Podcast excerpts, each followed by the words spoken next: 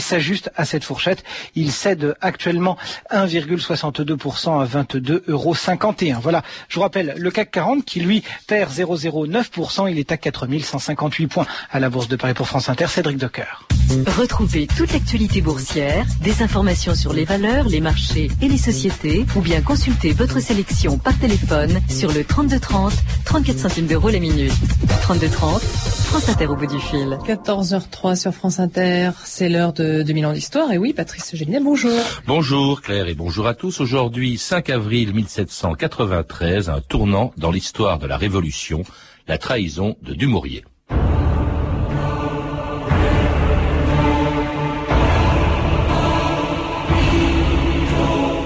Quiconque livrera Dumouriez mort ou vif aura bien mérité de la patrie. Carnot à la Convention, le 6 avril 1793.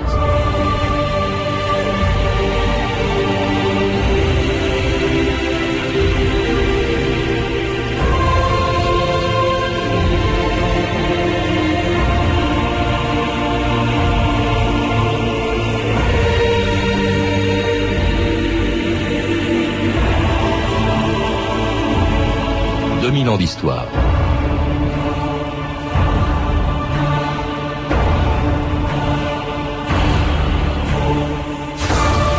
Jamais dans l'histoire de la Révolution française, un homme ne sera tombé aussi vite, d'aussi haut et aussi bas que le général Dumouriez.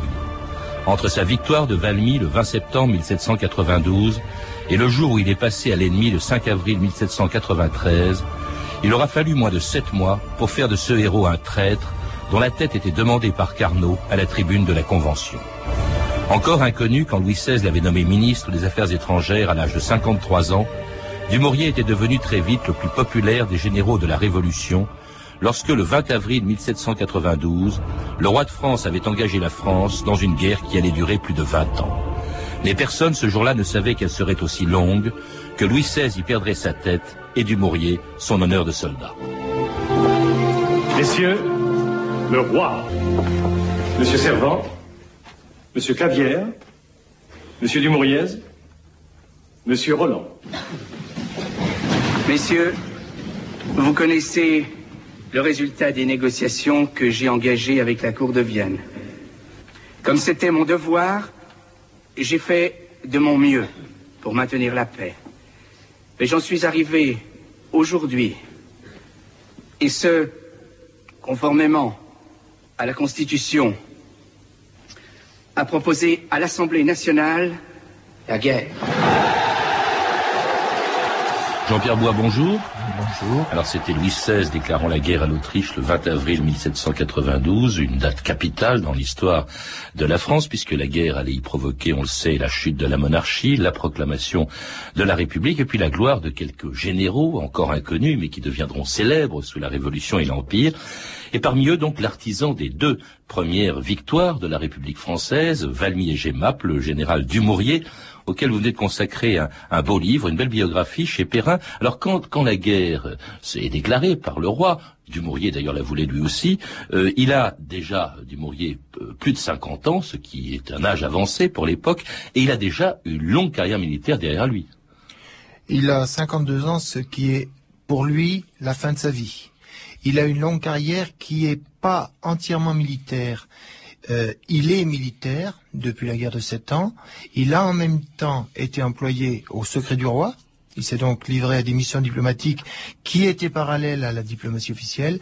Et puis il a surtout sa carrière, si l'on peut dire, de gouverneur, euh, de commandant du port de Cherbourg. Mhm. Bon, et il est l'un des acteurs, pas le seul, il faut le reconnaître, de la construction du port de Cherbourg. Ce qui est un événement important dans sa vie parce que ça lui permet d'abord le jour où Louis XVI visite Cherbourg, d'être aux côtés de Louis XVI pendant toute la journée du 23 juin. C'est l'apogée peut-être de l'existence de Dumouriez, de petite noblesse. Hein.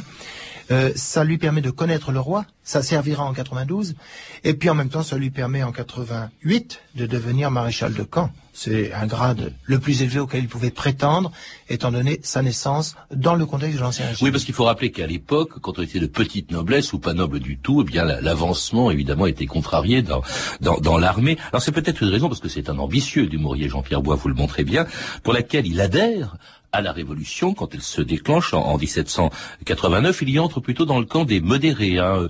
Euh, il n'est pas pour la République, il est pour une monarchie constitutionnelle, disons. Euh, il est proche de gens comme Mirabeau, comme Lafayette ou comme le duc d'Orléans. Il est comme beaucoup de représentants de la noblesse à l'époque qui, à une petite naissance, associe pourtant du talent, car il a du talent, mais peu de fortune. Il est l'un de ceux qui voient dans la révolution l'opportunité. Effectivement, c'est peut-être de l'ambition, mais c'est pas un défaut d'être ambitieux. C'est une qualité quand on a les qualités qui permettent d'avoir cette ambition. Et c'est ce qui, c'est pour lui une occasion de relancer une carrière qui était arrivée vraiment au plus haut où il pouvait espérer arriver. Alors il relance sa carrière comme la plus grande partie des nobles, oui, dans le camp des libéraux modérés. Ce n'est pas un extrémiste, c'est un homme de l'ancien régime, c'est un monarchiste. Proche des Girondins, d'ailleurs, auquel il doit son entrée au gouvernement de Louis XVI, qui est encore roi en 1792, dont il, devient ministre des Affaires étrangères.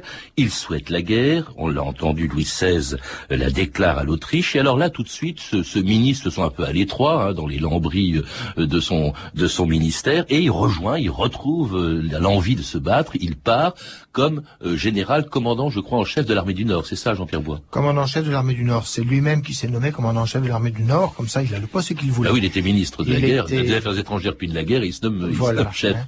Mais il ne faut pas négliger l'importance dans sa vie et dans l'histoire de la Révolution de son passage au ministère des Affaires étrangères. Vous l'avez rappelé, il est aux côtés de Louis XVI au moment de la déclaration de guerre. C'est lui qui a préparé le dossier. Et au moment de la, de la, déclaration de guerre et pendant les mois qui suivent, il va être l'artisan d'une gigantesque politique de mise en place autour de la France et du couple qui va se battre, France-Autriche, mise en place d'un réseau de neutralité mhm. que la politique et la dérive, disons, de la Révolution à partir de juin va faire éclater. Et alors que la guerre se tourne très mal, hein, au début, il faut le rappeler, euh, au début de, de, en 92, en mars, avril, mai, juin 92, euh, l'armée française est battue partout. Le duc de Brunswick, qui dirige les armées des coalisés, contre la France menace d'un manifeste d'anéantir Paris, ce qui va provoquer la chute de la monarchie, l'arrestation de Louis XVI, et Dumouriez est le premier général français à offrir une victoire à la Révolution en battant l'allemand Brunswick à Valmy le 20 septembre 1792. À mon commandement Feu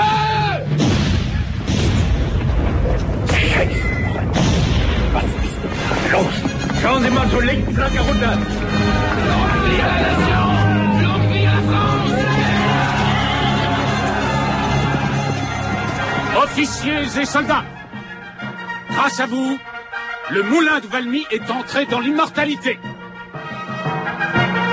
Ce qui importe maintenant, c'est d'attaquer les Pays-Bas autrichiens. Et c'était Dumouriez à Valmy le 20 septembre 1792, qui n'a pas été, euh, alors que tout le monde en France a entendu parler de cette bataille, ça n'a pas été une grande bataille, mais beaucoup plus symbolique au fond qu'une victoire militaire, Jean-Pierre Bois c'est une très grande bataille par son effet sur le cours de la Révolution. C'est, ce n'est pas une vraie bataille sur le plan purement militaire. Il a suffi de quelques coups de canon, une canonnade, je ne sais plus qui disait, oh, pour, que, quelques coups de pour que Brunswick, beaucoup. Beaucoup, de coups de canon. C'est une canonnade, à Valmy. Les récits qu'on en a rapportent la canonnade. Et les Prussiens qui montent à l'attaque à Valmy s'arrêtent à la limite de portée des boulets de canon. la ligne d'infanterie prussienne, sont pas fous, ils n'ont pas envie d'être décimés à coups de canon. Euh, c'est une bataille qui n'est pas très importante sur le plan purement du combat, disons purement tactique. En revanche, il ne faut pas négliger, c'est là que c'est bien une victoire de Dumouriez beaucoup plus oui, parce qu'on dit, on, on, parle toujours de Kellerman. Hein, Je crois que c'est tous les historiens, parce que Dumouriez est devenu un personnage un peu maudit ensuite euh, pour les pour les historiens français. On insiste sur Kellerman qui, est, qui était sous les ordres de Dumouriez à Valmy. Kellerman est sous les ordres de Dumouriez, mais il est au pied du moulin. bon, pour l'image, c'est Kellerman. Euh, mais c'est Dumouriez qui a combiné le mouvement stratégique, c'est de la stratégie, qui a permis de prendre l'armée celle du duc de Brunswick, sur ses revers, l'obliger à faire demi-tour pour attaquer une bataille qu'on appelle à front renversé. C'est lui qui a fait le mouvement. Et à partir de ce moment-là, il a une supériorité sur son ennemi, le Prussien. Vous savez, à la guerre, quand il y a bataille, il faut attaquer quand on espère être plus fort. hein. Et là, Dumouriez, c'est par la position qu'il a réussi à donner aux deux armées, l'une par rapport à l'autre, qu'il a une supériorité. Et puis Dumouriez est à la tête d'une armée euh, nouvelle avec des noms qui sont à l'époque totalement inconnus encore, alors que ce sont des généraux et des maréchaux même d'empire plus tard. hein. Sous les ordres de Dumouriez à Valmy, il y a Jourdan, il y a Lecourbe, il y a Oudinot, Soult, Lannes, Masséna, Berthier, Dessay, MacDonald. C'est extraordinaire. Et ils sont tous sous les ordres de cet homme qui est sans doute à l'époque le général Dumouriez, le plus po- populaire de France. Euh, dans une guerre des hommes nouveaux, pour une guerre très nouvelle. On l'a entendu, la phrase est célèbre, on l'a entendu dans cet extrait de film. On crie Vive la nation, ce qui ne s'est jamais produit dans aucune guerre de l'Ancien Régime. Oui, j'ajoute un tout petit peu des hommes nouveaux qui ne sont pas de la même génération que Dumouriez. Hein. Dumouriez est plus âgé que tous ces gens-là. Il a 52 ans, 53 ans. Eux, ils ont 30 ans. C'est pourquoi ils sont encore à des petits grades. hein. Lieutenant, capitaine. Vous avez cité MacDonald, qui sera l'un des amis de Dumouriez. Il est à un petit grade à cette bataille. Dumouriez, lui, est en fin de carrière. Il est donc le général en chef. hein. Euh, C'est une guerre nouvelle, oui, parce que parmi les soldats, il y a déjà ces volontaires qui n'ont pas appris la guerre, qui ne savent pas la faire, qui ont comme arme essentielle leur conviction et leur fureur, beaucoup plus que de savoir manier le fusil ou le sabre, mais ils n'ont quasiment pas eu à le manier. Valmy, c'est une canonnade. Il y avait aussi quelqu'un que vous citez, euh, dont on oublie qu'il était à Valmy, c'est Goethe, qui disait « De ce jour et de ce lieu date une nouvelle époque dans l'histoire du monde, et vous pourrez dire j'y étais ». Alors Goethe y était, c'est une guerre nouvelle, une guerre euh, populaire, enfin une- pour ce qui concerne l'armée l'armée française, c'est pas une grande victoire, il y en a une beaucoup plus importante, dont on parle beaucoup moins, qui est aussi une victoire de Dumouriez, c'est un peu plus tard, deux mois plus tard, Jemmapes, en Belgique. Du point de vue militaire, Jemmapes est une vraie victoire, une grande victoire contre les Autrichiens, remportée contre les Autrichiens.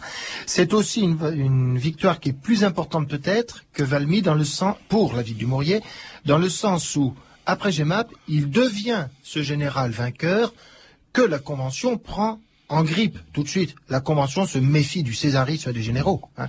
Et euh, après Jemmapes, donc, on va dire dans la première quinzaine de novembre, il y a déjà un début de rupture. D'autant qu'il rentre en Belgique, euh, il se dirige vers les Pays-Bas, et au fond, c'est un conquérant, et pourtant, lui, contrairement à ce que veulent les révolutionnaires parisiens, lui ne veut pas occuper définitivement, ni même annexer la Belgique et les Pays-Bas, il veut les libérer. Premier point de friction, hein, vous le rappelez, euh, Jean-Pierre Bois, euh, avec la Convention. Il y en aura un deuxième, c'est lorsque celle-ci, après avoir arrêté Louis XVI, euh, le passe devant un tribunal, un procès de Louis XVI, que Dumouriez essaye de différer en se rendant à Paris en janvier 1793. Moi, général Dumouriez, ma tâche est de rendre aux armées tous les services que je pourrais, et l'un d'eux est de différer ce procès. Une condamnation aurait le même effet sur les pays voisins que le manifeste de Brunswick a eu sur nos compatriotes. Il ne faut pas effrayer l'Europe, mais mettre les peuples de notre côté, les gagner par la douceur, et non pas nous les aliéner par la terreur. C'est pourquoi je suis revenu ce mois-ci à Paris. Entrez Hélas, oui. Majorité de voix pour la mort. 361 voix pour, 360 contre. Nous serons forcés malgré nous d'aller chercher asile chez l'ennemi. Vous consentiriez à trahir la France? Quelle France? Celle d'un ramassis ambitieux de scélérats?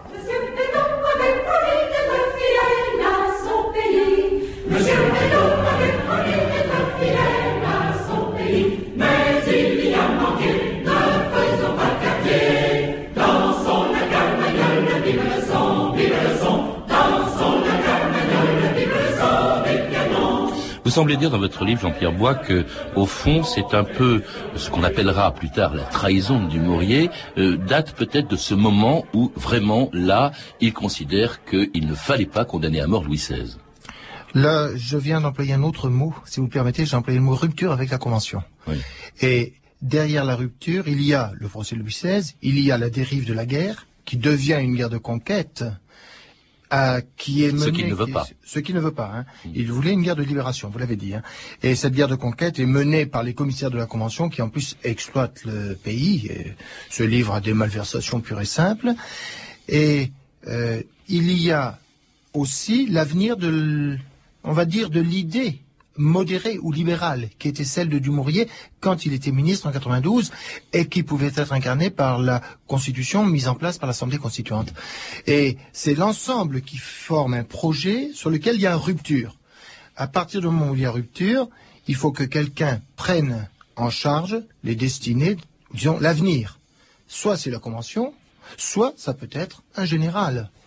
La Convention qui se méfie de lui, vous l'avez dit d'ailleurs, c'est vrai que dans ces périodes-là, oh, c'était le cas déjà sous Jules César, ce sera plus tard le cas avec Bonaparte, on se méfie des généraux vainqueurs, on les envoie dans une guerre, mais évidemment, ils en tirent une telle gloire qu'ils peuvent faire ce qu'ils veulent. Et déjà, euh, début 93, la Convention se méfie beaucoup de Dumouriez. Oui, euh, là, c'est tout à fait exact. Le général, dans son armée, quand il est vainqueur, a un pouvoir extraordinaire. Il a avec lui les hommes qui lui permettront d'agir éventuellement politiquement. hein. Le soutien immédiat. Il y a un lien entre le général et l'armée qui est extrêmement fort. Oui, c'est du Jules César, bien sûr. Et puis alors, on sent bien aussi, en, vous lisant, que Dumouriez est furieux, parce que si ces soldats pillent la Belgique qu'ils étaient chargés de libérer, c'est pas tellement de sa faute, c'est parce que la Convention lui refuse, au fond, les moyens de les entretenir, et ils font comme toutes les armées en campagne, eh ben, ils se servent sur l'habitant. C'est aussi peut-être que Dumouriez ne connaît pas bien tous ses soldats.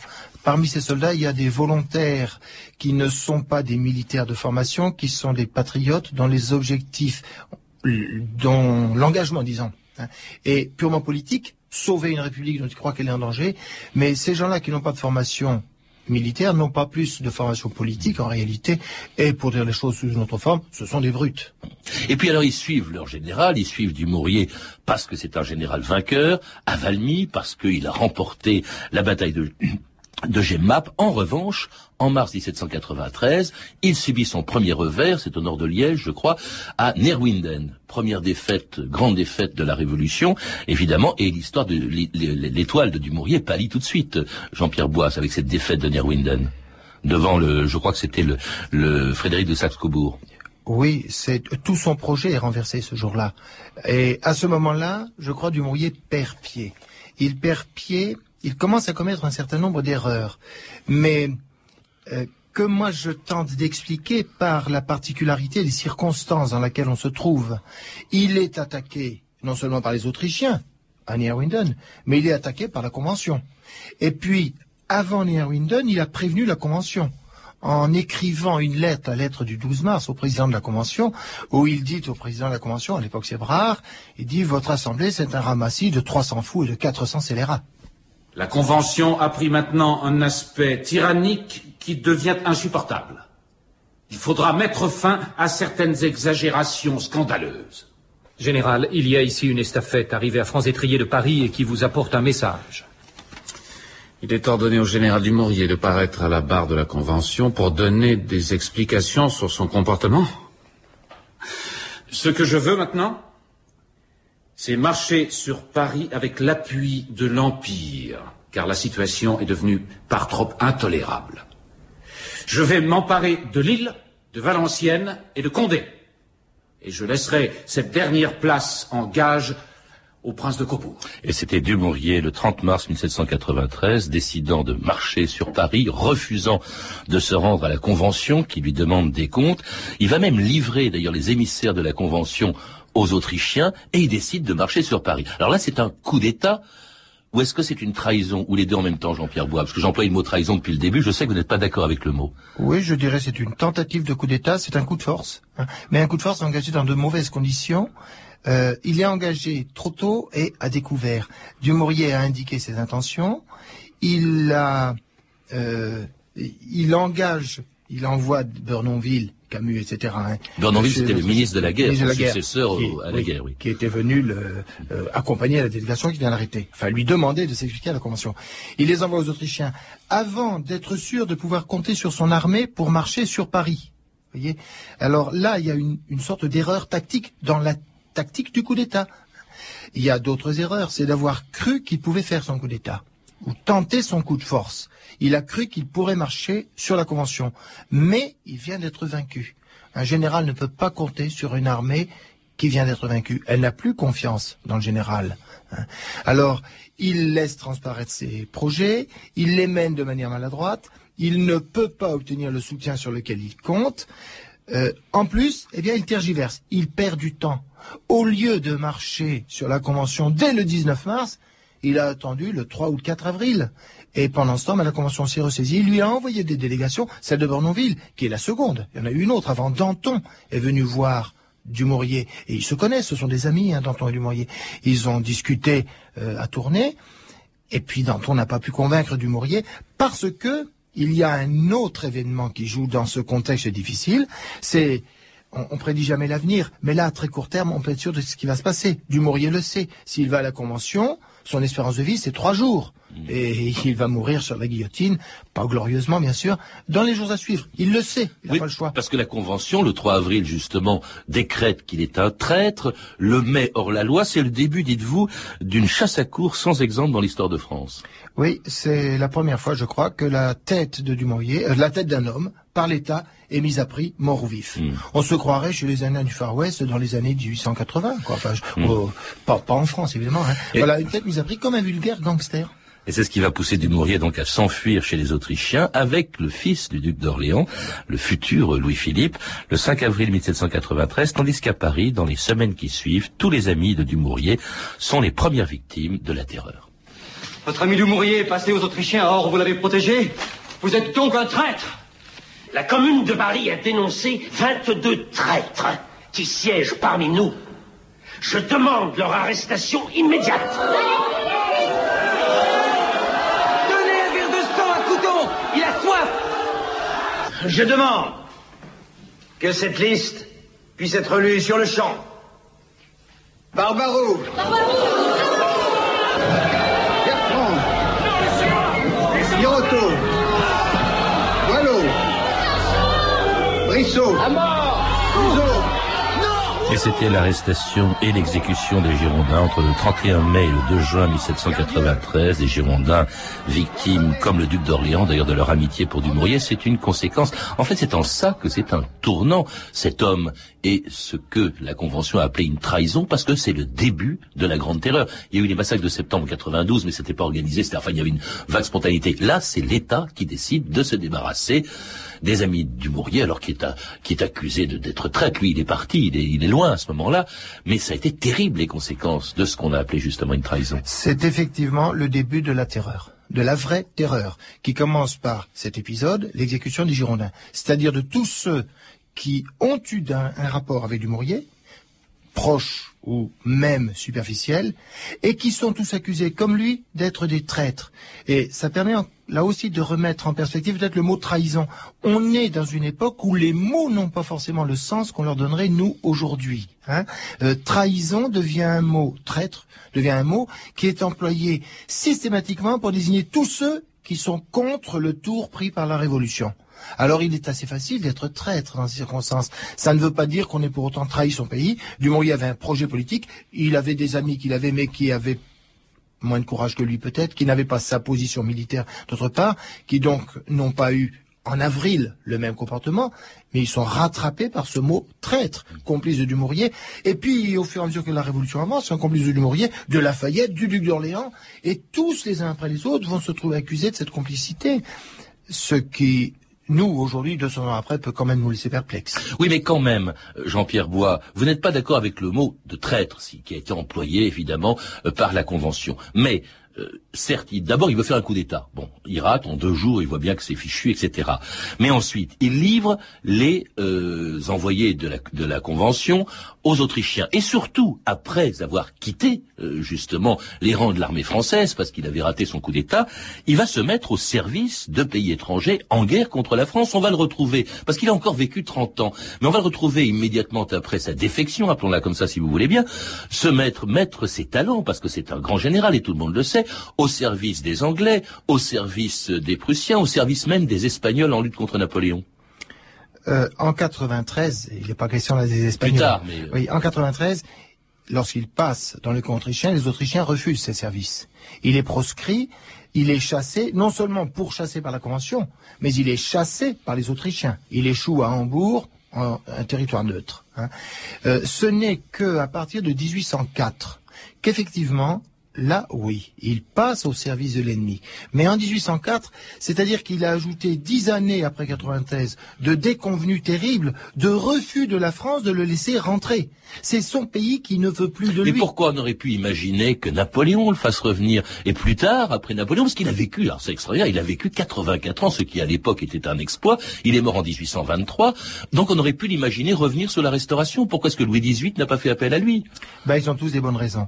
Euh, le directoire n'a pas voulu du retour de Dumouriez euh, parce que le directoire, à partir de 96-97, est en train de mettre en place une Europe, cette Europe assez étrange des républiques sœurs, qui ne répond en rien au projet politique qu'avait Dumouriez. Bonaparte, consul, puis Napoléon, empereur, refuse le retour de Dumouriez, d'une part pour la même raison, politique, le projet politique de Bonaparte en Europe ne répond pas à la vision de l'Europe qu'a Dumouriez, qui est une vision libérale. hein. Alors que euh, Bonaparte puis Napoléon font la conquête. hein. En même temps, Bonaparte redoute un général qui pourrait lui faire ombrage. Faut pas oublier que ce qui fait la gloire militaire de Bonaparte, c'est qu'autour de lui, il n'y a pas de concurrents. Les concurrents, Joubert est mort, Kléber est mort, De Sex est mort, Moreau n'est pas un politique, Pichegru non plus. Et Louis XVIII ne voulait pas de lui non plus parce qu'il était favorable à la famille des, des Orléans. Alors, on pourrait dire au fond, en deux mots, il nous reste quelques secondes à peine, mais on pourrait dire au fond que c'est une espèce de Jules César euh, qui a franchi le Rubicon, euh, ou une espèce de Bonaparte qui a raté son coup du Maurier. Jean-Pierre Bois. Euh, il a raté son coup, si vous voulez. Il l'a tenté trop tôt, je crois. La vraie différence entre Bonaparte et Dumouriez, c'est que Dumouriez est un homme de l'Ancien Régime qui tente un coup d'État au début de la Révolution. Bonaparte n'est pas un homme de l'Ancien Régime, c'est un produit de la Révolution. Et quand il tente son coup d'État et qu'il le réussit, premièrement, il est victorieux, mais deuxièmement, la France a dix ans de révolution derrière elle. Hein. que Dumouriez, lui, il l'a fait trop tôt.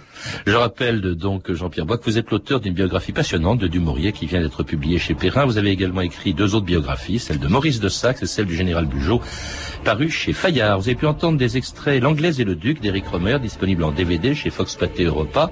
La Révolution française de Robert Henrico et Richard Effron, disponible en VHS chez Gaumont Columbia. Et enfin, un extrait de La Tribune de l'Histoire de 1990 sur France Inter, André Castelot, Alain Decaux et Jean-François Cap, consacré à Dumouriez. Ces références sont disponibles au 32 30, 34 centimes la minute, ou sur franceinter.com. C'était 2000 ans d'histoire. Merci à Pascal Baldassari, Emmanuel Dupuis, Claire Destacan, Claire Tesser et Cédric Joseph Julien, et à notre réalisatrice Anne Kobilac. Demain, dans 2000 ans d'histoire, on se retrouvera